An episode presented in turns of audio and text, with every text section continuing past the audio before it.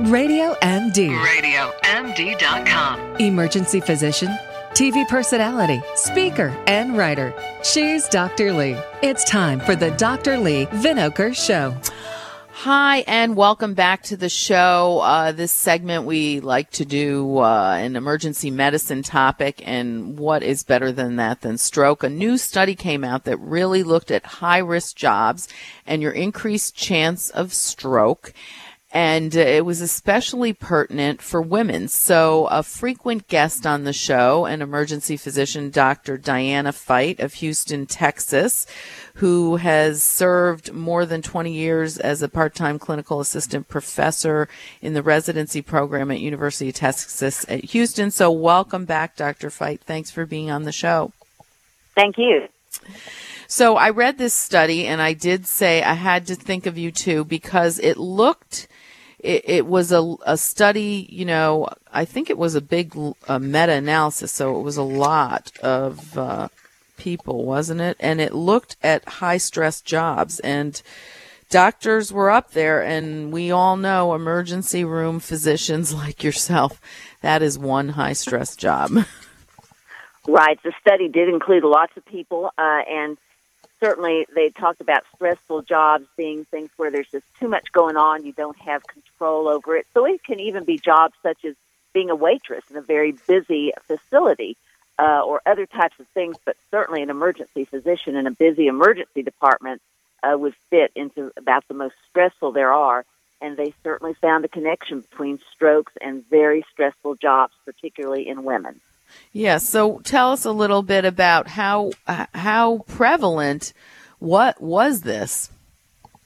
Well, they said that it made about 33% higher chance of having a stroke for a woman who worked in a stressful job and uh, 58% chance that it would be one of the ischemic strokes where a little blood clot gets caught in one of those vessels in the brain then suddenly causes you perhaps not to be able to use a whole side of your body or something like that uh, very dangerous, and it is one of the highest causes of death, and certainly a high cause of disability for people even starting around ages 40 or 50 years old.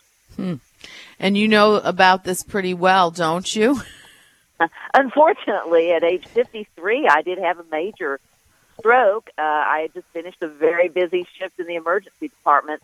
Luckily, I was able to get the clot busting drug, the TPA, uh, within a very short period of time. It did help me in my particular case completely. I completely resolved that I was very lucky.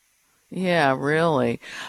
Um, so tell, and because you knew the symptoms, although I, I swear sometimes women just ignore the symptoms that they're having and write it off as something else. But even from your experience, what what happened? What were the symptoms you were having? My symptoms were very obvious. I could not move one speck of my whole right side of my body, and I couldn't speak either. It was a major stroke. Sometimes the smaller strokes are less obvious, uh, perhaps suddenly very dizzy, perhaps some vision loss all of a sudden. But if if a person's voice is suddenly slurred or they find themselves weak on one side of their body, uh, they are probably having a stroke of some type. And not necessarily, sometimes migraine headaches or things can mimic that, but they need to seek immediate attention. So were you what where were you when this happened? You said you just finished a shift. Were you still in the hospital? I hope. Well, you mentioned that I'm part-time for uh, teaching residents, but I'm a full-time uh, private practice emergency physician working in busy facilities, and I just finished a shift and was driving uh, to actually give a testimony in court on something and uh, suddenly uh, the car started swerving because I'd lost complete control of the right side of my body and oh my God. managed to call 911 with a voice that could barely be understood because the voice was slurred and managed to get so quickly to the hospital that I had time to get help. Oh my gosh. And thank goodness you you managed not to get in a car accident too, which as we know from ER physicians sometimes people that come in from MVAs have actually had heart attacks or strokes right or a seizure or something like that that you don't expect. That's why you have to be so alert while driving. You don't know what the other person beside you is having going on. Huh.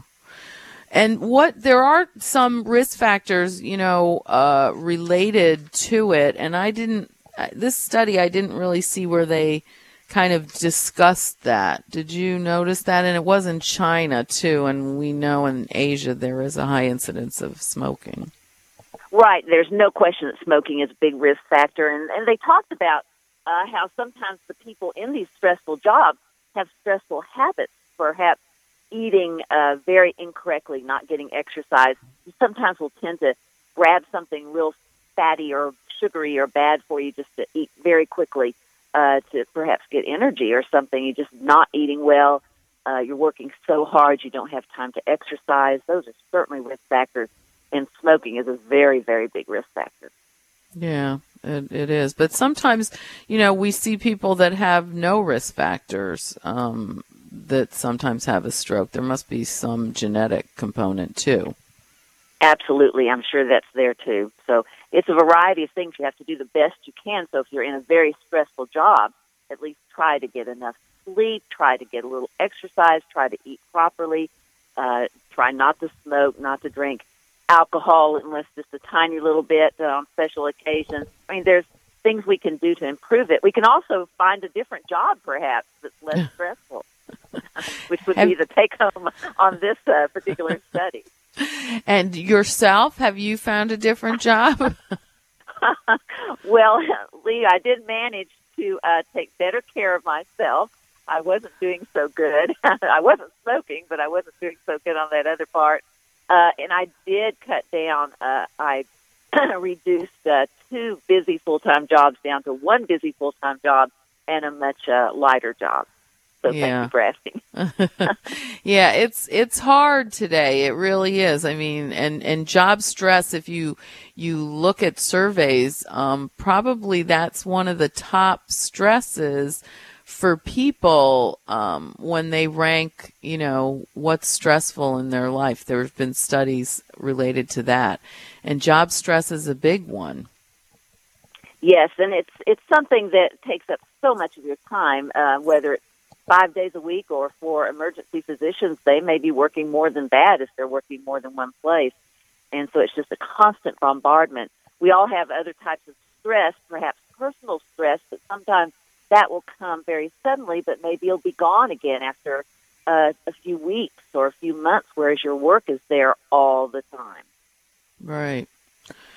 So, some uh, tips. We probably only have a couple minutes. I mean, what tips you're the perfect person to tell us since you said you you did i mean it's hard people worry about money they worry about everything how did you um, make your life less stressful well also one thing i wasn't having regular checkups and my blood pressure was high and i wasn't attending to that that's another risk factor of having high blood pressure we need to be sure to uh, have regular checkups so you can uh, address those medical issues with medication or whatever is necessary. And certainly, uh, the more sleep, uh, the eating properly, the trying to get 20 or 30 minutes a day of a brisk walk or some sort of exercise. Uh, and, and again, as we mentioned, see if there's any way you can decrease the stress at the work situation. Uh, some people have jobs where they might be able to do part of their work from home or uh, take a little more control over things uh, and not have it all just piling on top of them. Though I don't know how we can really do that in the emergency department. It seems to be getting busier and busier for us there. Yeah, it is hard, but I, I know, you know, employers and, uh, you know, e- even hospitals and, and such are understanding that uh, stress reduction is an important part of health, especially, you know, if you're somebody who uh, is getting insurance through their jobs. I think, ins- you know, they realize the cost uh, related to, you know, paying for insurance, paying for your stroke, paying for those things uh, is very costly. So I think jobs are starting to understand wellness needs to be a part of everything. I want to thank my guests. This is a Dr. Leigh Vinocur show, Health from the Outside In on Radio MD. So stay tuned into your health.